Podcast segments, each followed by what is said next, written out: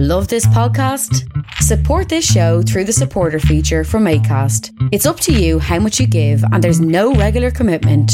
Just hit the link in the show description to support now.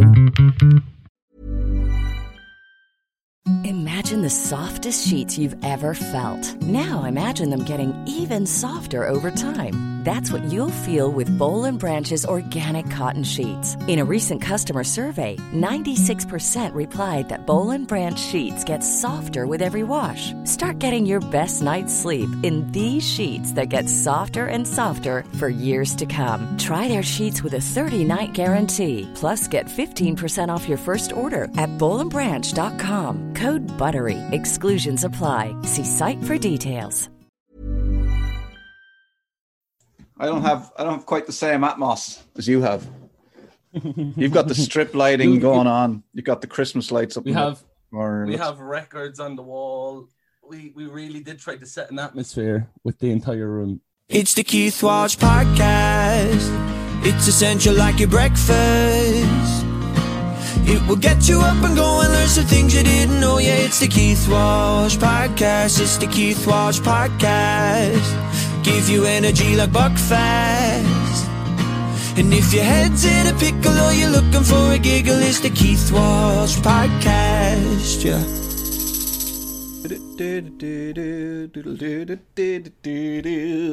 Welcome to the Keith Walsh podcast. How are you? It's 10 past 8, Monday night, and uh, it is the. What is it? Oh, the 22nd of the 2nd, 21. 2202 21. That's the date. Hope you're well. Uh, I, my name is Keith Walsh, and I am the presenter of the Keith Walsh podcast. I wonder if I ever went on holidays, would I get someone to stand in, uh, like they do on Today FM or News Talk? If it's like, I don't know, is Matt Cooper's show called Matt Cooper? Because it'd be like Matt Cooper with Kieran Cuddihy, or you know, uh, it'd be the Keith Walsh podcast with. I'd get Matt Cooper to stand in. That'd be cool, wouldn't it? Hello, it's the Keith Walsh podcast with me, Matt Cooper. Don't think he'd do it after that. Um, how are we all doing? It's uh, today was a nice day in 2021 land. It was the sun. Sh- I got up this morning. The sun was shining. Uh, th- the skies were blue. It was almost spring. You know, I opened the back door. I got out for an early walk with the dog. I just, you know, spring was busting out all over. If you can tell me the name of that musical, there's no prize, but if you can, without googling it, keithwalshpod at gmail.com. Thank you very much. Uh, spring was busting out all over. It was absolutely beautiful. So I hope you enjoyed the day today, wherever you were. Or if you're listening to this tomorrow, I hope it's as nice. Or if you're listening to this next year, I hope it's lovely wherever you are and you and the world is wonderful. Um, you can email me from the future. If you're if you're listening now and it's the future, if it's 2022, email me, keithwalshpod at gmail.com. Say, hi, Keith, I'm emailing from the future. Everything is cool. And then I'll get it. Oh, I will also get it in the future, wouldn't I? Damn, that would have been cool, wouldn't it? Um, let me just see if I can get some email. I'll tell you. I'll tell you good news. I've I have I have a lot of faith in the Keith Walsh Pod email address, so I'm not even going to give out the other one anymore. It's keithwalshpod at gmail.com. I'm just I'm just throwing it out there. It's just rolling off my tongue. I'm not even worried about it because I've actually gotten emails to it, and I've always gotten emails to it. But um, anyway, thanks to Sinead O'Donnell, uh, who said, "I heard it. Wink, wink. Made me jump." Thank you very much, Sinead O'Donnell. Uh, I won't say any more about that. Uh, to Grania Enright, who said, "I heard it. Wink, wink. Love the podcast. Just finished episode 67." In an earlier podcast, I genuinely bust my ass laughing at Mike's impression of the doctor from my £600 life. Yeah, it was good. Still thinking about it again. Uh, enjoyed Donncha O'Callaghan too. Uh, seems a very normal and genuine person. Thanks for the laughs and the education, Grania. An OG, by the way. Sure, look at you're all OGs now at this stage, but uh, thank you very much, Grania. An actual G. OG, G, Grania. Um, GE. Thanks, Grania. Thanks very much. And uh, yeah, Donncha's honestly, genuinely sound. A sounder. I only have sounders on the uh, on the podcast. Let me think about today. I had some great news today. Can I share it with you? Uh, I think I can. I think I can. Uh, the terms and conditions still have to be signed, but I. Oh no, I can't. Because this will go out now tonight, and uh, anyway, got some great news. Stay tuned to the podcast. At some stage, I'll be able to announce my great news. It's to do with the play Pure Mental, and uh, yeah, buzzing, buzzing here today. Great to get a bit of great news. You know, we've been we've been hanging out for a bit of great news here in the Walsh household. So we uh, we had a family hug in the kitchen, and uh, the missus had a glass of wine. I had a non-alcoholic Heineken, and uh, um, yeah, and Anne had some water because she's she's doing this. She's got a PT and she's doing this uh, diet thing at the moment. She's not doing a diet thing. She's her PT has given her a workout plus uh, nutrition program. She's on that at the moment, and she's doing great. Very proud of her. Um, and Finn was out on a scooter somewhere. Uh, but uh, yeah, so good news today. I will be able to share it with you soon. I thought I'd be able to share it with you now, so I'm sorry for the tease. Uh, you're probably listening, going, "I don't really care, Keith. I don't. I don't. I actually don't really care." But uh, I'll, I'll whether you care or not, I'll, I'll give you the news as soon as I can. Um, okay, it's time for Monday night's podcast. Have you been watching Davey's Toughest Challenge? It was on tonight. It is on tonight. It'll be it'll be over by the time I get the podcast out. Um, it's a new show. It was filmed before the COVID 19 pandemic. The show features young men grappling with issues like drug addiction, isolation, homelessness, unemployment, and mental health challenges. In the second episode of the latest in the second episode of the latest episode. In the latest episode, uh, so I'm reading this article. Davy put the team through their paces with two grueling fitness tests as tensions flared between the group. But they persevered and completed the test as the gravity to the trip really hit home. They're supposed to be going to um, base camp, the base camp of Mount Everest, base camp of Mount Everest, but that's all changed, and they're going to be climbing Carrauntoohil. That will be their that's their challenge at the end of it. Um, and one of the guys on the program, Davy's toughest team, t- Davy's toughest challenge, is a guy called Sean, who I got to interview. Let me see if I can find another. The funny thing about these articles is you read them and then you expect, like at the end, for there to be like a. Uh, that was from the Mirror, by the way. But you expect at the end, like they give a brief description of the thing, a little bit of detail, blah blah, and then they go, uh, Davy's toughest challenge can be watched at you know RTE. Oh, there it is. Uh, Mondays at 9.35 on RTE1. See, I'm reading this article now I found is from RTE.ie, so they've got it sorted. Tonight's episode. To kick off their journey, Davy, along with his fellow mentors, uh, performance coach Matty Rice and wilderness expert Dane Galligan, bring the seven young men to a remote location deep in the Wicklow Hills. That sounds scary, doesn't it? I'm bringing seven young men to a remote location deep in the Wicklow Hills to start their journey and set out the stall for the epic challenge ahead. That's when the music would kick in if you're doing the uh, doing the voiceover. Sean Downey is one of the young men taking part in this program, and he is my guest. And uh, yeah, I love chatting to Sean. Shout out to Peter Lane, my my good friend Peter Lane, my lifelong buddy, buddy old pal Leno, uh, for putting me on to Sean. He had interviewed him on his podcast, which I should have the name of to hand. And I don't, so let me just have a look first. Uh, Peter works with ch- young people who have been through the care system. And um, you see, what happens is, just explain it to you a little bit if you're in the care system, if you're with, if you're in a house or if you're with a foster family, as far this is as far as I know, when you get to a certain age, you are out of the system. And then what do you do?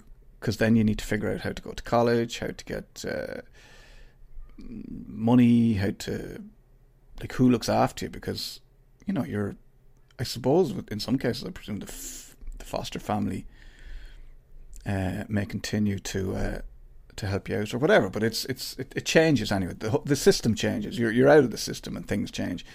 and Peter works for an organization called Epic.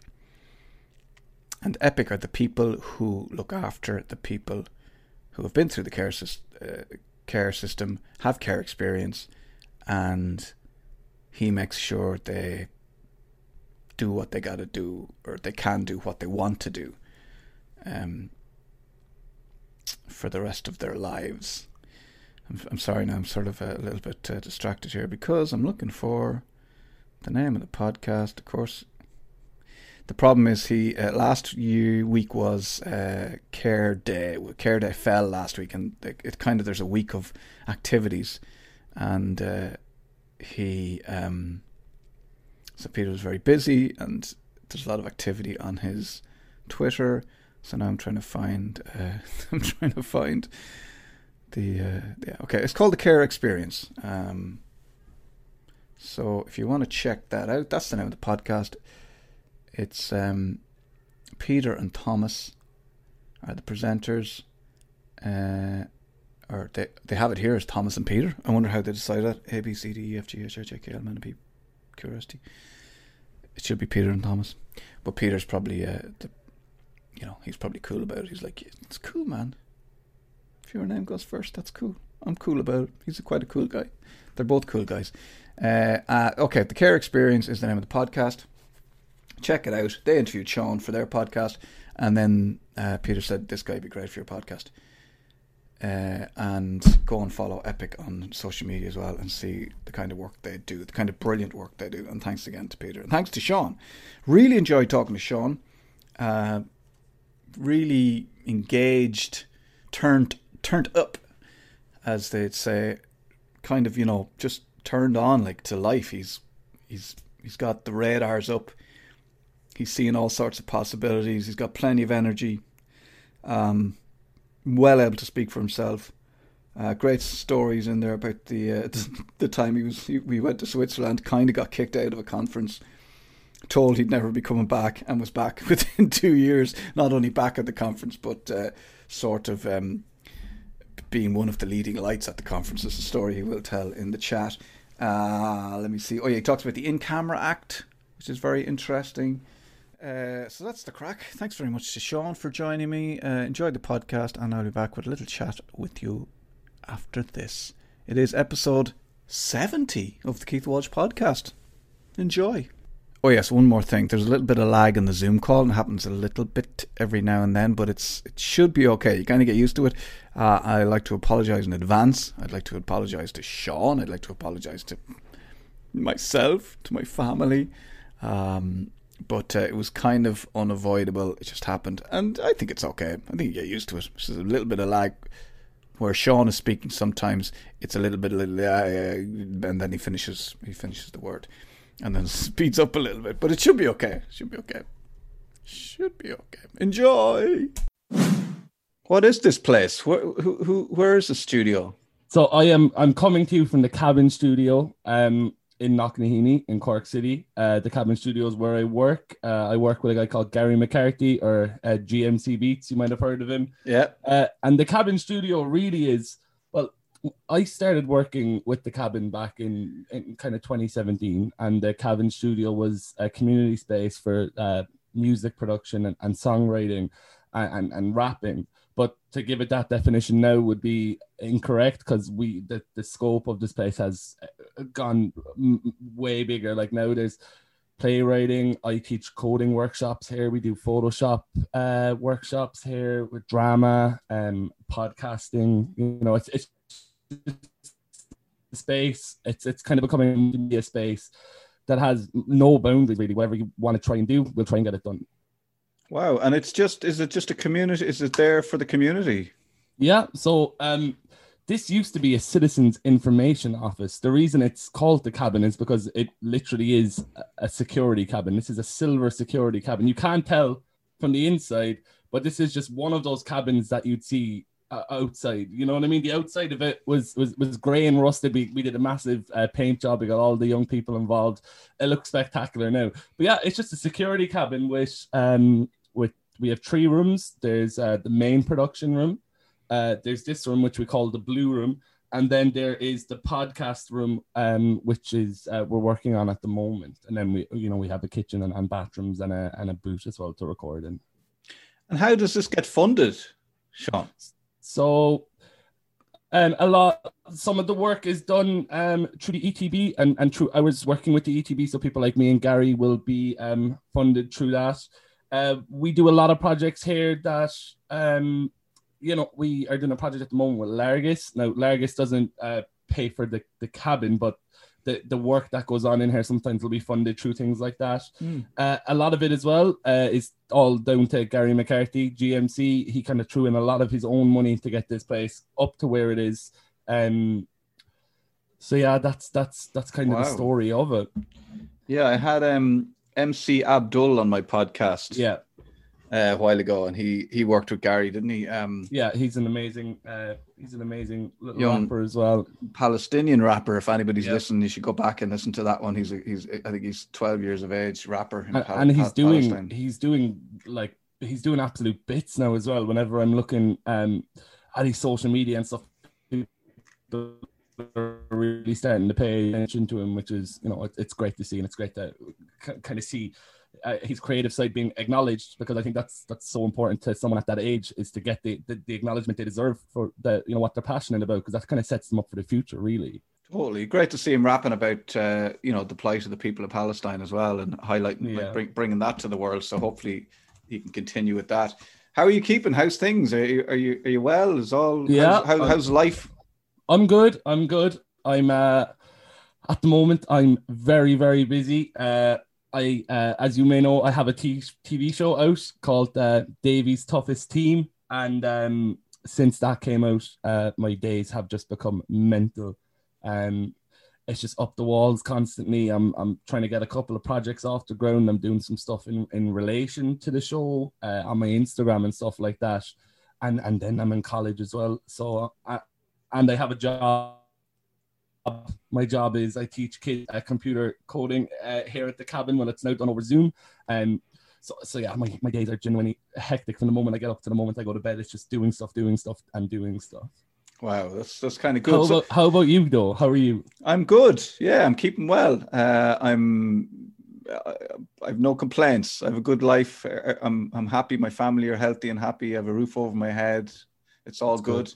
Um, if anybody watches the uh, Davy's toughest team, they'll they'll probably know you, Sean, from if they don't if they don't know you already from the you've the red hair and some some parts you've got the, the red hair dye in. I have I You're have the kind of haircut every episode so far. My hair is different in every episode. Would it be um, fair to describe you as the sort of emo emo kid sort of? Yeah, yeah. So the thing is, right? Everyone considers me an emo. I, and so I kind of just I kind of just roll with it, but I'm, I'm actually I'm actually a fake emo. Whereas I don't listen to the music. I just thought it was kind of a good look style wise. Uh, it, it's mostly black clothes. I don't have to worry about getting them dirty. I'm running around all the time. I don't have time to be thinking about getting stains on my outfits. So just wake up, throw on some black clothes, and rock out the door. But yeah, so you, you people would kind of see me as the, the emo of the group or, or, the one that looks like he doesn't fit in with the rest of them. Mm, it's a good look for you. It's a good look for you. You're you're rocking it. Thank you. Thank you very much. Fair play to you. How did you get uh, involved in in Davy's toughest team? How does that work? So I can I can tell you how I got involved in Davy's toughest team, but it really is a bigger story. Well, so look, wanna, look, start wherever you want to I start. Want to, I want to bring you back to the very, very start. Um, and and I guess this whole journey started in 2010. And in 2010, I went into residential care. Um, residential care for people that uh, don't know and people that are listening is uh, it's a type of care. I was in the state of the care, and uh, instead of foster care, I guess, where you'd have a family, residential care is run by staff. Now, I was in that residential care for two years. I, I went into care because I, I suffer, I, I have ADHD, ADD, and ODD. And growing up at home, um, in a fam, I have, uh, I have three brothers and four sisters. So growing up in that family, when I was just running around all the time, kind of this hectic ball of energy, and there was nothing to do, it led to me being quite angry and quite aggressive. So I went into I went into care at, at ten, and for the first two years of of being in in residential care, nothing really changed. I, I was quite aggressive uh, towards just anyone that would be around me, and, and that's because I, I, guess I was this ten year old in Tralee, uh, in a house with, and everyone else was kind of seventeen and eighteen. So I really didn't feel like I fit in. I didn't know anyone, and so I, I felt like showing aggression was probably the way that I kind of, you know, assert my dominance among the group. Um, and so because of that, uh, those two years and, and nothing really changing, I, I got into quite a lot of trouble with the guards. Um, to the stage where I had gotten a caution. I think I had two cautions by the age of 12. And the guards were like, look, we need to do something with you. There was talks about me going into secure residential lockup. They were like, but we need to do something with you. And so that something was Gary McCarthy or GMC Beats, who had was just in Tralee doing a music workshop. And I didn't know who he was at the time. I, I didn't know his name. Now I had actually I have sisters that are you know when I was seven and eight, they were like 17, 18, and they would have listened to the pirate radio station. So I was aware of who Gary was music wise, but I wasn't aware that this guy was the, the guy I was listening to, I guess. So I went to those workshops and I didn't want to go at the start and I just kept going. And Gary was like, Look, you, you, you kind of have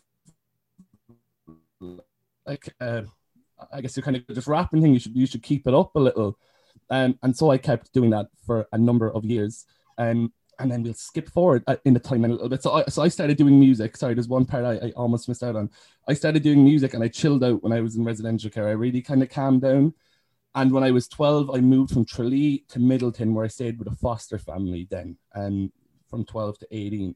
And I had found a creative outlet at this stage. Now, I wasn't perfect still. I was still, you know, I still had my problems, but I was finding ways to kind of express myself and to really get into doing stuff and so I, I kept on the the rapping and I was doing that for a number of years. And I guess then when I turned 15, uh, I got this opportunity basically to go to Switzerland. And it was it was kind of put to me as a once in a lifetime opportunity to go to Switzerland and uh, to be at this conference for human rights, uh, but not human rights, children's rights. The conference was called CATS, Children as Actors for Transforming Society. And so I went to this conference and I was there for seven days and I got in so much trouble at the conference. They were like, You are never coming back here ever again. What, what, and so I left. What, what were you can you get it can you tell me what you did? What was what was your state of mind I, at the conference? What were you doing? What were you up to? What was I, I looked at it as a free holiday. I mean, yeah. I had ne- I had never left the country and here I was in Switzerland with with 200 other people my age. I was like, this is just a holiday. What, what do you mean? So I was kind of messing and I, I, was just running around all the time. I was not attending where I was supposed to be. But I remember someone saying to me, Look, just pretend like you enjoy it because you'll never have to come back here ever again. And then I heard that and that that annoyed me a little bit. And I was like, oh, I'm definitely coming back here. I don't care how, but I am coming back here. So I went back home and um and, I kind of had that in my mind. I was like, I want to get back at those people. I said never coming back. And around the time, I had kind of gotten off rapping a little bit because uh, I just got bullied and stuff in school over rapping. Uh, so I was like, oh, I'm going to find another avenue to express myself creatively. And so I made YouTube videos and I made like one or two YouTube videos with my brother, kind of having a laugh or whatever. And then one day I was sitting there and I was like, what, what will I, what will I make for a YouTube video? And I was a kid in foster care. I was like, that's it. That's literally what I'm going to do. I'm going to talk about being in foster care. And so I put up this video and nothing happened for like a week. It might have got, you know, I think I had like 200, 300 subscribers. I got, you know, 150 views and four likes or something like that. And then the journal.ie saw it and they were like, yeah, we're going to write an article about it. And they basically, we were contacting back and forth. This would have been in 2016 when the video came out. And uh, basically, they, they published an article about the video and they re uploaded the video. And within 24 hours, kill had half a million views. Within 24 hours, I'd been contacted by the Ryan Tubridy show, by Ireland AM, by any any media you could find in Ireland wanted to have me on, and they wanted to talk about me. And so I went to my social worker and I said, "Look, I have all these opportunities here. This is absolutely class. I'm going to Dublin. I'll see you later." And that's when the, the bigger the bigger spark that changed my life happened. I found out that I wasn't allowed to do that from being a kid in foster care. So the Child Care Act, which was wrote in 1991, there's a part in the Child Care Act, Section 31, Part C. I think I might be a little bit wrong with that, but it's it's the In Camera Act, and it states that kids in care cannot be identified in the media, and that exists to stop, you know, years ago, media profiting off kids in care by writing reports and stuff about them, and also to protect vulnerable kids. And I, and I totally understand that. But they were using this to get me to remove my video. And so I said, look, I'm not removing the video. The journal.ie took down the article. Um, but I kept my video up on YouTube. And YouTube weren't going to take down the video either because it didn't go against anything in their terms of service. They're like, no, he's just expressing himself.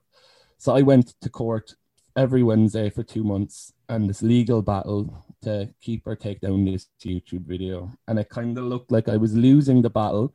And in April of 2016, when we were all kind of celebrating the 1916 and the, the proclamation, and it was up on every wall in Cork City, I had a brainwave. There's a part in the proclamation that says, We will cherish all children of the nation equally oblivious to difference fostered by an alien government. Wow. And so I went in, I went into court and I stood there and I read that out and I went, Are you telling me that when I leave here and go onto the street and everyone's celebrating this proclamation, I'm not going to be allowed to express myself and have my freedom of speech? And that that was it. They kind of they were they were stuck. They were like, oh, okay, yeah, we can't really not leave you have up this video. And then that happened, and all of a sudden, I was back at the conference in Switzerland, and I was back there as the as I was back there on the organizational team of the in the conference in Switzerland for two years. Um, also, I got I stayed with the president of Malta. I got a, uh, an invitation. I stayed in her palace for four days. I I kind of was a guest speaker at a conference over there. I've met the Queen of Belgium from this. Uh, I've been to Belgium twice, uh, meeting kind of the royals over there. I've done work in in, in France, uh, in London, um, just with a lot of conferences based around children's rights, and that, and I really, really got interested in that. And so then we skipped forward again three years, and I'm done school, um, and I go into college and I study film and TV for a year. And in that year, I need work experience, and so Gary, who I'm still kind of talking to and still active in, in, in projects that are being run. I go, Gary, look, I'm looking for work experience. Can I come with you and do your your, your song in the day workshops with you? And he says, yeah. And after the two weeks of doing it, I found that I was uh, it excited me and, and it really, really, you know, it made me happy to be able to uh, give kids the space to be creative and, and to give them that. And so now I started getting involved with the cabin and I was working with the cabin studio for uh, three years, uh, four years now. I don't even know. Um, and I found that I, I I enjoyed working here, and I could tell the the, the young people here about my life experience, and and you know some people here can relate to that, um, and other people. You know, it, it, it was just it, it was nice to be able to to show them and, and and I guess show them that you can make something of yourself when you're in a situation where it's often looked like that's that's it. Um, and so then this opportunity for Davy's toughest team came around. And Stevie G, who I don't know if you're aware of him. Yeah. DJ. DJ, yeah. Radio yeah. presenter, yeah. Yeah, I do. Uh, and I, a fellow who I'd worked with quite a bit. Um, he got this message saying that they were looking for kids, uh, young people, young adults, sorry, between the ages of 18 and 22, and they were looking for seven of them to climb, to trek to the base camp of Mount Everest and to get trained by a guy called Davy Fitz. And so Stevie sent it on to Gary, and Gary sent it on to me, and Gary was like, "Go and do this." And I was like, "Oh, I'm not doing this. This is fitness. I don't do fitness. I'm a I'm a computer guy." Uh, but Gary said, "No, you have a story to tell, and you have a story that it could inspire other people." and then that that was it. That's all I needed to hear. And so I went and I, I went and I did the show and I, I told them about my past and I talked quite a lot about foster care. Now that most of that actually got cut out of the show uh, and they, they talk, you know, my part is mainly about my ADHD in the show. Um, but yeah, that's that's how I kind of did it. That's how that's the long path that led me to getting to that stage is that I, I did it so that you know like all kids in care that maybe are watching it that foster care doesn't define you. You know, you can you can be a foster kid uh, uh, and then go on and do other things. Because I, I think that in the media and in the news, because of the In Camera Act, you only hear about the bad news stories of foster care. Kids can't tell theirs. Now I'm lucky. I was allowed after that after those two months in court. I was allowed to go wherever I wanted and tell my story. But other kids don't have that privilege. And so kids in care only ever hear negative things about care. And so I just wanted to, you know, be that that good story that could hopefully inspire other kids in care. Wow, brilliant! It's a great story, and you're well able to tell it, Sean, as well, which is very important.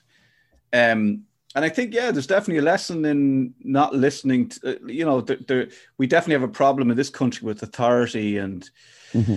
you know taking people taking people's word for it. And chil- most children would have just gone along and taken down that video, maybe, or you know, just said, "Oh well, you know," and you know, "Fuck you." Okay, I'll take down the video, but then would have been angry. Where you, you know, you're yeah. you're quite clever in that you you you noticed there was something in the proclamation that was able to help you're you. Spot like, on.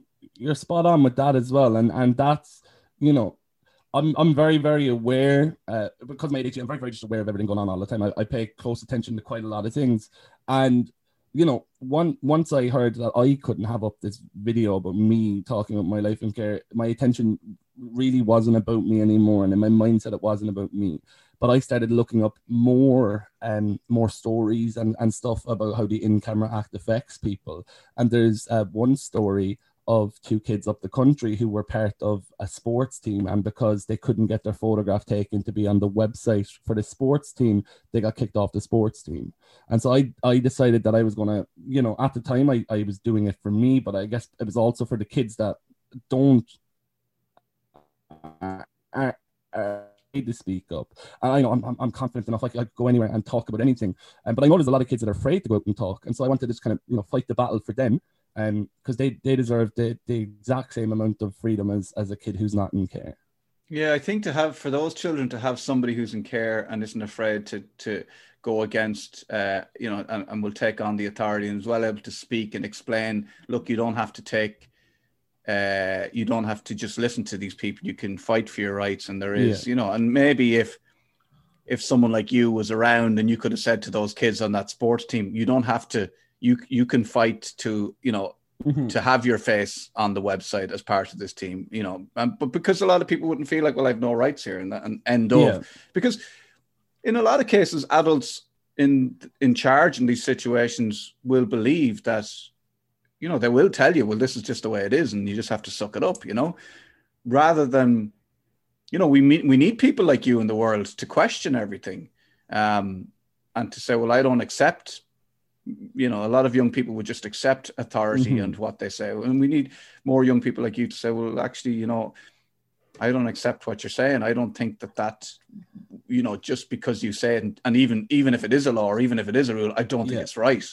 Now, now, with that said, also, you know, I think it is it is great that that someone is, is questioning the authority, but on the other side, I, I totally get sometimes, you know, where young people want to express themselves and, and they really want to do something and sometimes it's just not in their best interest like genuinely and, and I also get that side of it you know? I understand that that law is there to protect kids that are, are really really vulnerable and maybe they you know where they are and their location shouldn't be disclosed to anybody else because of their situations. So I get both sides of it um you know because I, I don't want it to just come across that I was fighting this for you know without, without thinking of the bigger picture and and the people that could be in danger and everything like that. I was coming at it from perspective of somebody who, you know, I I am my my family were at the courts uh, during it. They were like, "Yeah, leave him put up these videos." You know, they were all on my side. So I was coming at it from that perspective. Uh, you know, I understand obviously it's not it's not an ideal situation for others. Yeah, and that's a good point to make. Actually, uh, fair play to you because there are you know there are people in, in in I know there's there are people in care who are trying to stay away from certain family members and mm-hmm. and don't want certain family members to and, know and those, where, where and they those are. Kids should you know, and, and that should be uh, respected hundred percent. So uh, I'm not saying we abolish that law. I'm saying, you know, I think I think the problem is a lot of these laws were were written in a time where children's voices weren't taken into consideration, and you were just a kid in care who didn't have a voice. You know, now the internet's a thing. Now everyone has an opinion, and I think we're starting to realize that we should listen to kids at a, a very young age, a lot younger than we are doing now. That's why just think a lot of these laws need to be rewrote. I think we're we're stuck in something that existed before the internet and before everything like this, and that, and there's just there's just a couple of laws that are not benefiting kids the way they could be. And I, I just think it's laziness on the government side not to look at them and rewrite them, to be honest.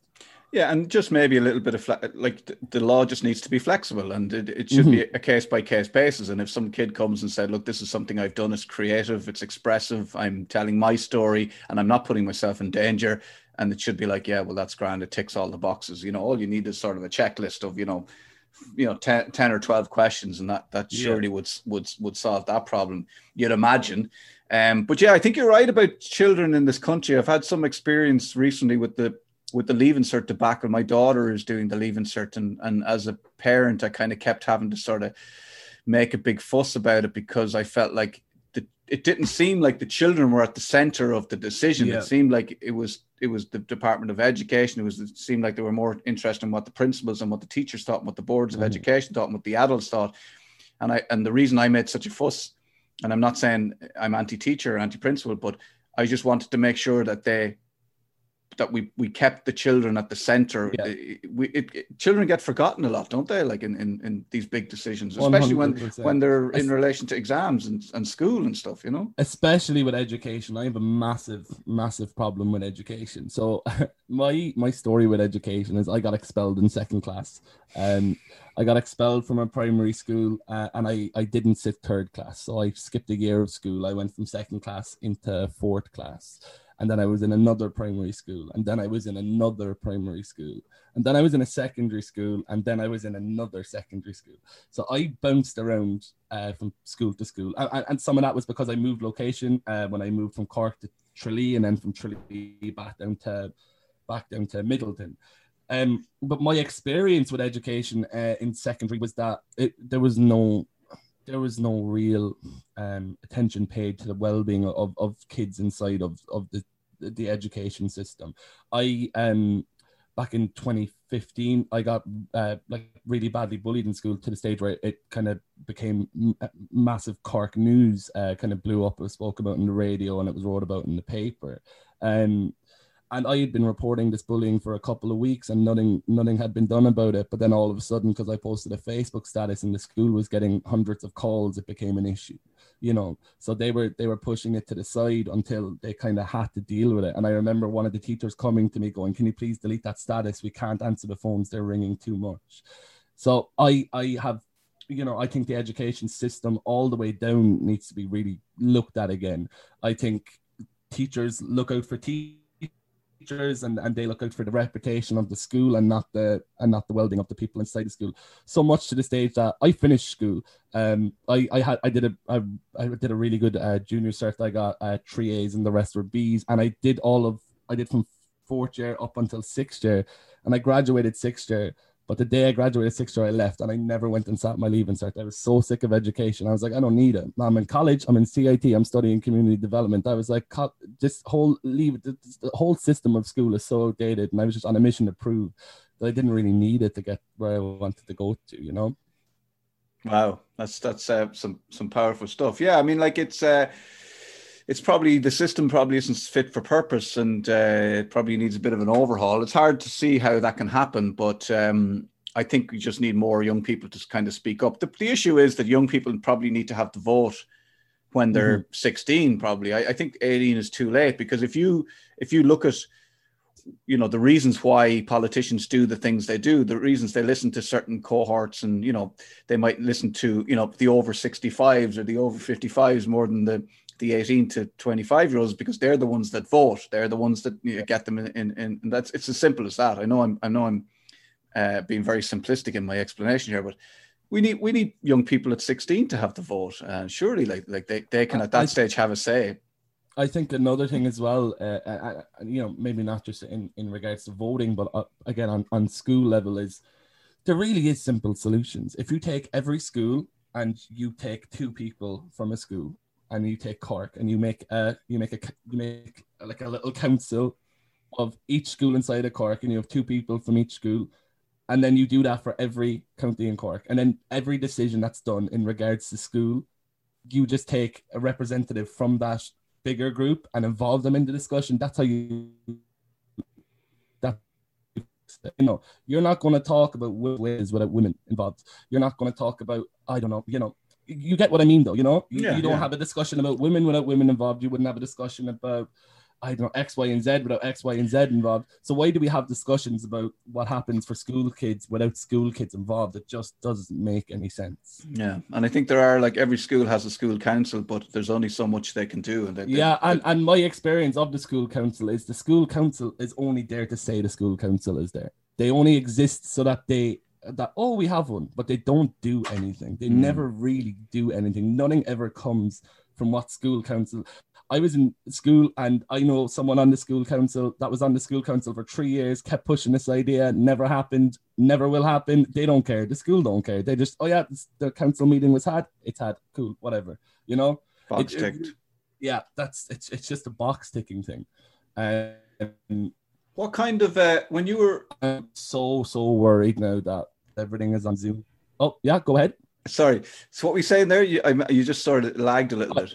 I just said as well, I'm, I'm so worried now because everything is, you know, it's on Zoom and it's online teaching. Um, that now more than ever, those kids' voices aren't being aren't being listened to, and they're not being taken into any, you know, their words aren't being taken, and, and nothing's been done with them, um, because there's no physical meetings. You know what I mean? Hmm.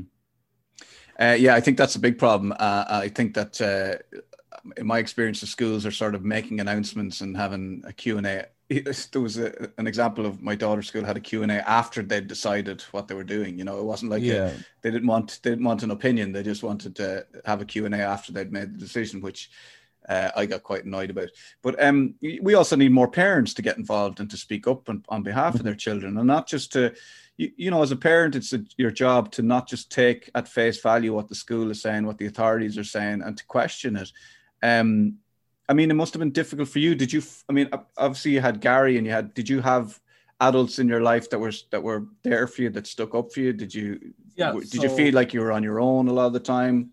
No. So I had um I had a lot of um I had a lot of help from an organization called EPIC, which stands for Empowering People in Care. I don't know if you've ever heard of them. And EPIC uh, and a nationwide organization that are set up to support foster kids uh, and people in care, care leavers, people in aftercare, like I'm currently in, uh, and they're there to you know to really deal with the to kind of come at it from the perspective of the young person and not the perspective of the social workers. So they were always there for me, and they always had my interests. Uh, they they were on the side of my interest besides on the, the side of the social workers' interest. So I had massive support from them. I also had massive support from my family and um, my foster family as well. You know, I, I would my I, I wouldn't be um I wouldn't be here doing the the creative things I did. I know I mentioned Gary and Gary got me involved in rapping, but it was my foster family then that got me involved in in working with computers and and, I now teach computer coding. Um, but and and just to show you kind of the the scope of the of how many things I'm doing at one time. When, when I was telling you about the story of me being in court with the YouTube video, also at that time I was building a home automation system. I built a home automation system. Um, I, I coded the entire thing. I built a mobile phone application and I brought it into competition called CoderDojo's Coolest Projects, and I got second place in that. So while I was doing this this court battle, I was also sitting down soldering wires together and, and staying up all night running tests on, on Python computer software and, and, and trying to build a mobile phone application. And I wouldn't have been able to do the, the computer and technological side, especially without my foster family. And my foster dad owned a computer center and he got me into, you know, really working with computers and kind of pushing myself and, and, and challenging myself and stuff like that. Yeah. So, I mean, as, as, uh as hard as we're being on authority and adults, uh, there's there's plenty of good work being done out there for mm-hmm. and plenty of good people out there, plenty of good adults looking after uh, people like you, and get, giving you the tools to to do the things that you want to do, which is which is great to see. Um, and and this this week I think is uh, International Care Day. Was this week? Is that true? Yeah. So yeah, it's Care Day. Uh, today is today is Care Day. Um, but all week has been has been care day, uh, and and um, I, I think the the first care day was in 2016 or 17. I can't remember. I made a YouTube video for it. I went up to Dublin. Um, it's crazy to see how much it's grown now, and and, and you know, it started as people that were involved in the foster care scene celebrating it but over the over the, the, years I've, I've seen now it's it's grown you know. I just I just got tagged in Twitter on Twitter by Sligo Hospital or, or something I don't even know mentioning care day. Like it, it's it's after growing and I'm so happy to see kids in care get the, the, recognition they deserve for a lot of the work that they do um because a lot of this work like I said can't go shown because of the in-camera act. But on Care Day, we can share snippets of work without giving names and stuff like that, and it's great to see, you know, them getting attention on, on, on the level it is now. Yeah, I think it's great just to celebrate uh, people in care, uh, and mm-hmm. and as you said, you said you alluded to it earlier, like a positive story yeah. You know a good news story this is this this can be good. This is not necessarily like the narrative is always that this is you know a bad thing. It, it can be positive. You can you've had positive influences you know in your life mm-hmm. through the care system. Uh, it does have it's it's not perfect. It does have its flaws but that's life and nothing is perfect. So it's great to just have the celebration of it and giving giving yeah, those people exactly. giving people in care like a feeling that like obviously to make make them aware of that they're part of a system and part of a wider family and part of a worldwide mm-hmm. family and then that they can tap into people like you and see what you're doing and that would give them a bit of sort of like well i i'm part this is part of my i'm part of this community and he's part of that community. I can do the stuff you know if i you know a bit of belief you know? Yeah. Yeah exactly. Belief belief and hope is you know um two of of the the things um that that, that i guess are and, and needed, especially when you are in um, you know, especially when you are in foster care. And and I know this because when I was in residential between the age of 10 and 12, I used to spend almost every night crying in my room, you know, just like, what is this? Um, what's happening? And it's, it's, I didn't have anyone to look as a, as a child, uh, you know, someone that had been in care. I, was like, is this my life forever? Am I just going to be stuck here? I, I didn't, there was no care day celebration and there was no celebrating kids in care that had come from residential and gone on to do anything. So I was like, what is this? Where am I? Like, am I, am I here forever? Do I, do I never do anything else? Uh, like, you know, and it's so good now to see these stories of kids that have come out of care and are, and are doing things, uh, you know, I, I just think it's great. Also, I'd say it must be difficult to that sense of not having control over your own life, like your own. Like I know my son is twelve now, and he's very, he's very determined. Like he, he really kind of, I can see it in him. He's really like fighting to, to to take control of his own, make his own decisions, do his own thing. You know, kind mm-hmm. of railing against me and his mom, and you know that that's all healthy stuff. You know, but I can't imagine how he would deal with the frustration if he felt like he didn't have some control yeah. And wasn't able to make his own decisions about where he wanted to go and what he wanted to do. That must be very debilitating, I'd imagine, as a young lad. Yeah, it, it, it really was. And it, it was more so, I guess, um, at, at, at, the kind of the residential stage again i mentioned the 10 to 12 because because residential is run by staff and you know there's three staff in the morning three staff in the evening someone up all night and, and you're dealing you're dealing with different people all the time and so they kind of just plan everything so that they can run on on a you know it's a job it's a job to them it's not it's not a, a kid that you look after it's a job that they have and as a mm. job you need to know what you're doing every day. So we'd plan out what i have to eat for the week on monday you know what i mean? And like every day was written on a chart and it was stuck on my wall and i'd look at it every morning i'd get up and i go oh that's that's my day today. This is this is what i'm doing. Yeah. And as as a child with adhd i hate having such a having such a plan, you know. Like for me, plans plans could change five seconds. Like my my mind's always going at a million miles an hour. So I hate I hate having such concrete set list and structure in a day. Yeah, obviously, as I've gotten older, I need that, and as I become an adult, and I, I go into the you know the working world. But but as a child, you shouldn't have you shouldn't have such a concrete plan. You should be allowed to explore, and you should be allowed to, you know, just just kind of grow up a little bit, I guess my son is at the age where he, he likes to go to bed about midnight and then he likes to, he likes to sleep till about 12 the next day and we're like what is what's going on here? Apparently that's normal. Apparently. We'll see. Apparently. Apparently. Um, I, I, I was like that i was like that for a long long time. And and actually the show got me out of it. Davy's toughest team got me out of it. It really helped me to to put a you know get a routine back into my life. Maybe, uh, maybe, we, maybe we should get your twelve year old on Davy's toughest team. Oh, I think so. Yeah, I think that would be right up his his street. I think he'd, he'd do well. Tell me about. Are you allowed to talk about the experience of being on the show? I know. Uh, yeah, we're up, yeah. We're up, we're up to episode three, so maybe don't don't tell us anything that happens after episode three in case RTE gets cross with. like RTE come after us. But, um, so about about the show, um, you know, uh, for anyone who's watching the show, my experience on the show is I, I I was really kind of the unfit one on the show. You know, a lot of a lot of the lads that came on had, had stories about you know drug dependency and and, and stuff like that. And, and my, my issue wasn't so I guess hard as theirs were like emotionally. Um, but I was I was the unfit one. That was my thing. Um, and so it was it was a struggle for me. It really really was. It was a struggle to start getting myself exercising and trying to get myself into a routine because of my ADHD. You know, I I I, I hated the idea of sitting down for or not sitting down for ten minutes, but like for ten minutes, and, and that being you know something I was doing. I was there's no creative fun from that. There's no creative I, I gained nothing creative from this, so I don't want to do it. So it was really, really hard to to, to kind of get that going.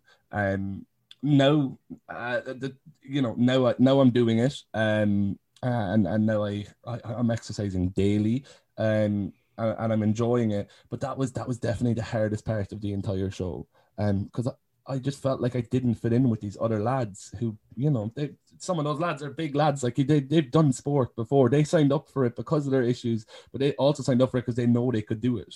Whereas I signed up for it being like, I can't do this at all, man. Yeah. I, I just want to, I just want to spread a positive story, but I don't want to do the exercise part. Raise awareness without the exercise. But the, so the plan was you were going to go to Everest Base Camp. That changed because of the lockdown. Yeah. So the next plan. So what you're what you're doing now is training kind of to to climb Carrauntoohil. Is that? I don't think you've gotten to that point yeah. yet, but that's what that's what what's what you're at now. So that's that's the end goal. So so currently where we're at in the show is we you seen us in Wicklow on episode one, and the, the group got to know each other, and we did we did a couple of exercises and routines, and you saw me struggle to do push-ups. Then we skipped to episode two where we're in Wexford, I believe, um, and we're doing some uh, exercise there again and uh, it talks a lot about, uh, I guess, some of the other lads on the show, some of the issues that they have in their life, and it goes into detail discussing those. And then you see me have an asthma attack because yet again I'm struggling to do the exercises. And was this uh, Wexford? Was that on when you're on the beach and you were? No, on... so the beach oh, yeah. then is episode three, and that was all filmed in Kerry. Uh, and, and like you said, we we couldn't sadly go to Everest due to the pandemic. And so we decided that we'd go to Kerry instead because, you know, Davy, Dane, and Maddie, which are the, the, the three people on the show that are, are there to support us, they really you know they really really did want to support us and, and and they wanted to try and give us an experience still that we wouldn't forget. And so they brought us to, to Kerry and, and you know we got to do things that i would have never ever imagined like you, you might have seen at the end of the episode where we i can't remember what the name of it is but we went from one cliff rock to another, just over the ocean, holding on to this massive uh, like row. We had to do things like that, you know. It was crazy. Um, but yeah, that's the episode with the beach. the beach. Oh no.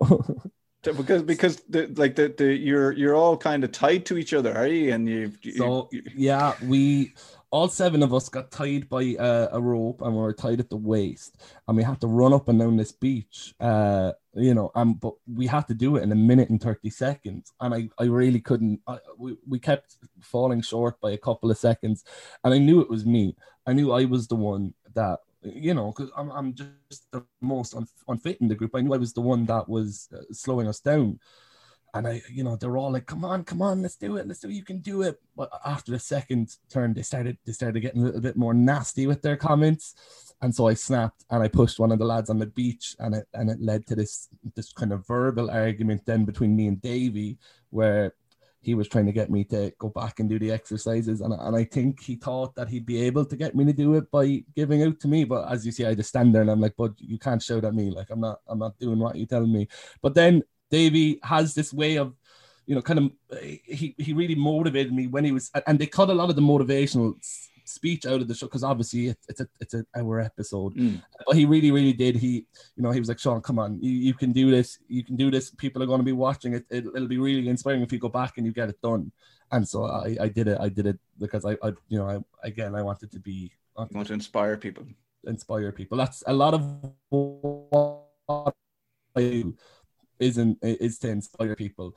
Like I was talking about the fact I was the unfittest on the show. Now, um, now every morning at seven forty-five, I get up and I go live on Instagram at one of Davy Fitzgerald's personal trainers, and I and I work out for nine minutes every morning, pushing myself outside of my comfort zone.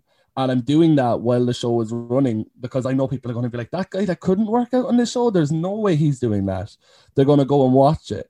And I want to, I want to inspire, I want not inspire, but I want to motivate young people at the moment that are stuck inside in lockdown because I know it's it's really, really affecting people's mental health just being inside. And I know from being on the show that doing a small bit of exercise can really like it, it, it really does mentally make me feel a lot better anyway. And so now that's what i'm doing. And i'm trying to you know i'm, I'm just trying to get more and more fit. I'm, I'm trying to take what i gained from the show and, and and that experience and keep it going constantly you know Yeah, so you're taking what you learned and you're building on it, and then you want you Yeah. want to you want to keep that that energy going and, and inspire others as well. So people can so people can follow you. Uh, this I don't know when I put this podcast. out. I might put it at the weekend, so pe- so people can follow you as the show goes on, and they can exercise with you in the morning. Is that kind of Yeah. the, the gist of it? so yeah so so how it's happening is um and if you want to follow me it's at i'm sean downey on instagram. Um what's happening is at 7.45 every morning i go live with darren ward like i said one of davy fitzgerald's personal trainers. And we do a nine minute workout and it's a it's it's a it's a nice it's you know it's a quite simple nine minute workout. Um we do six exercises and we do them uh, three times and we do it 30 seconds each and basically what i just want to do with it is i i hope that by me doing it and, and you know looking awkward and, and embarrassing myself by doing it because i don't even know the stances that you should be in half the time. And I, and I get quite anxious about working out and looking wrong. I'm hoping that by me pushing those boundaries of of you know the, the, the comfort zone that i'm in that it'll just inspire other people to do it. That someone be like look he's doing it and he was he- he couldn't do anything on the show and now look at him and i'm hoping that you know people and I, and, and are i've gotten messages off people um saying like thank uh, gmc gary has uh, he every day now he's like i'm gone for another jog again today. Some of my friends that would have been into fitness when they were younger that maybe aren't into it anymore because you know they, they got older and they kind of enjoyed going out and partying and stuff. Some of them have messaged me being like here I'm not getting up at 7.45 in the morning. I'm watching the videos in the day but I, i've done that workout again today and, I, and i'm wrecked after it. And you know and, and that's that's how we do it. We do it on instagram live. So you see me and Darren do it. But then we save the videos so that they're all available on my instagram feed. And then darren also posts short little video clips of each exercise we do. And you know i'm not telling people that you have to get up at 7.45 in the morning to do it. That's when i do it because it just kind of it helps me for the rest of my day and it, and it helps my adhd but I, I just i guess i just by doing that i want people to maybe just move a little bit and and just just just do things for themselves you know like do things to better themselves in in, in uh, during this time where right now there's terrible weather outside. We can't do anything. Lockdown's going to be possibly another nine weeks. So we, should start we should start taking more steps to just better ourselves um, while we're stuck inside Yeah, and I think that's a good point as well because a lot of the times we rail against being told what to do. Like we don't, I'm not, Mhm. ex- shut up, you. I'm not going to exercise. I don't need to exercise. But when you when it's your own decision and you're like, you know, I'm just going to do this for myself to make. I'm Yeah. going to try. I'm going to try and do my best to look at, make sure my mental health is good and my physical health is good. I'll do the best I can, especially now in lockdown. So it's good. I hope young people follow you and, and follow your your your, your workouts and and stuff. just back on what you said that you know people don't like being told what to do um i totally agree on on, on that and that's why we set it up uh, in the exercises because you know i don't want the fitness thing in the morning to be something where people feel um you know they feel like, oh, they can't do it because I don't have this level of fitness or that level of fitness. So that's why we set it to 30 seconds for each exercise. Most exercises you do, you'll hear of reps. So you have to do 20 reps or 30 reps. Whereas I don't care about any of that. If you want to do one push up in the 30 seconds, you can do one push up in the 30 seconds. It's just about doing that one push up and just doing that small, tiny step because I, I know personally the benefits of it are, are incredible, you know, and I, if it's helping me, then just maybe I can I can use it and help other people. Well, Sean, uh, it's been inspiring talking to you. Thanks very much for your time. Best of luck with the rest of the show. Uh, I'm looking forward to watching it. It's uh, it's great entertainment anyway. You know, whatever happens. and, I'm, uh, I'm I'm looking forward to it as well. Um, because we, we haven't actually seen any of the episodes. I think some people think that we already know what's going to happen. Um, but uh, I haven't seen any of the episodes. Um, and and some parts I thought were going to be in it were cut out, and you know, I'm so I'm also excited, just as just as everyone else is. I'm also excited to see it. Yeah, it's good. It's good. And Davy Fitz, I did um, I did the uh Fittest Family. There was a celebrity version, a celebrity version of Fittest Family, and myself and my family did it. And Davy Fitz was our uh, mentor. Yeah for the for and he was brilliant. We loved him. Uh, so uh, I have a lot of time for that guy. Um, I'd say he'd do your head. He is. He. I, I actually. I'm calling him later. He's. He. He. He's just. He's just an incredible person. Yeah. Sometimes he might do your head in a little bit with the shouting, but apart from that, that's it's all good. I, I think. I think. Uh, we, me and you, probably got two very different uh, sides of Davy Fitzgerald. I think we got the the the side that wasn't so much shouting Whereas, Fittest Family, it's like, come on, there's a winner at the end of this. Whereas with ours, there, there wasn't really a winner. It's just about the journey. Yeah. So you know, he shout he shouts once or twice, but uh, you know, we I, I saw a side of him. I guess I didn't know who he was before this, uh, even to begin with, and I, I, only knew him from what I saw on the internet and stuff. And so I was kind of, I was like, oh no, this fiend's going to be shouting all the time, you know. But the side we got to him was, was just a really genuine and caring person. We stopped filming months ago, and Davy calls at least once a month to check in on all of us. Davy set up this project on Instagram and, and got Darren involved for just like I do it. You know, I, I he's just I never thought in my 21 years of life that I'd ever be missing a hurling manager. But now that we're stuck in lockdown again and there's nothing to do, I miss hanging out with him. He was just he was just such an amazing person. Jeez, watch out now. You'll be watching the hurling next. You'll be playing hurling. the plan is the plan. Is, hopefully, we're all going to go and see Davy when we can actually in action. But you know, we have to wait until yeah. um, we have to wait until lockdown passes and we're all okay again to leave.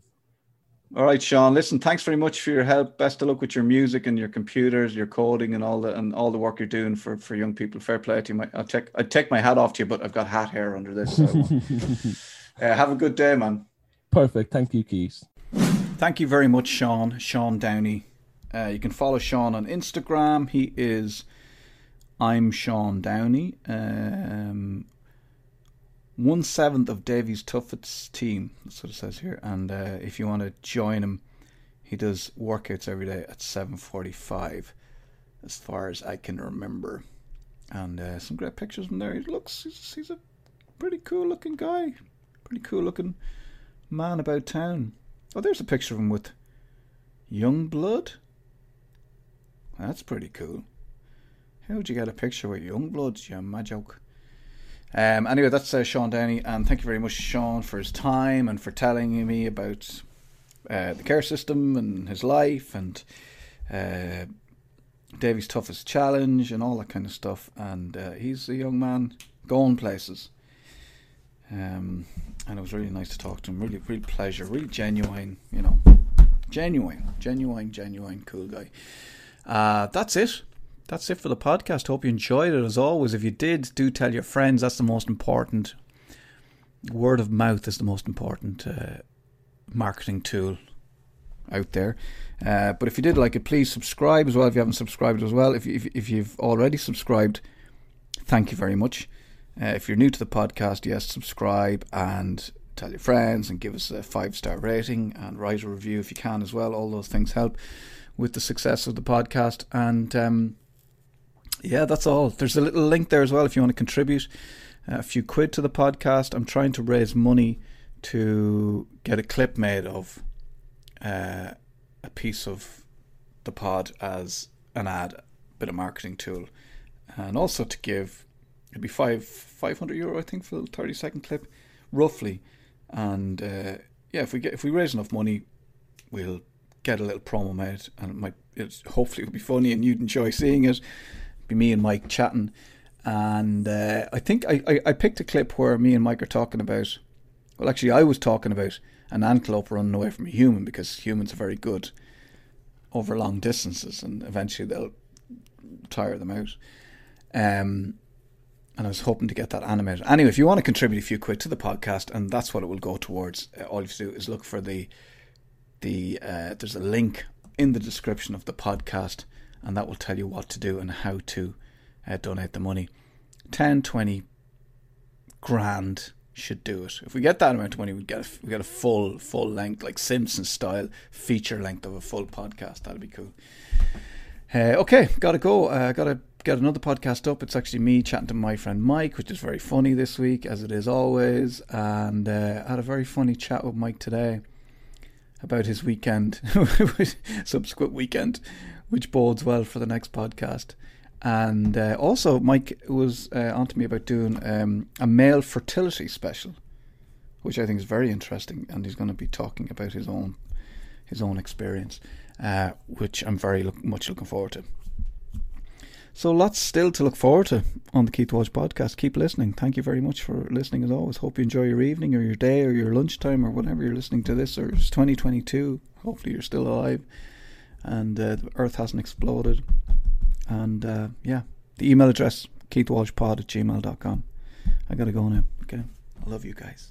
Not in a not in a weird way, in a podcasty way, you know. Um, take care. Bye. Good luck. Go on. You hang up.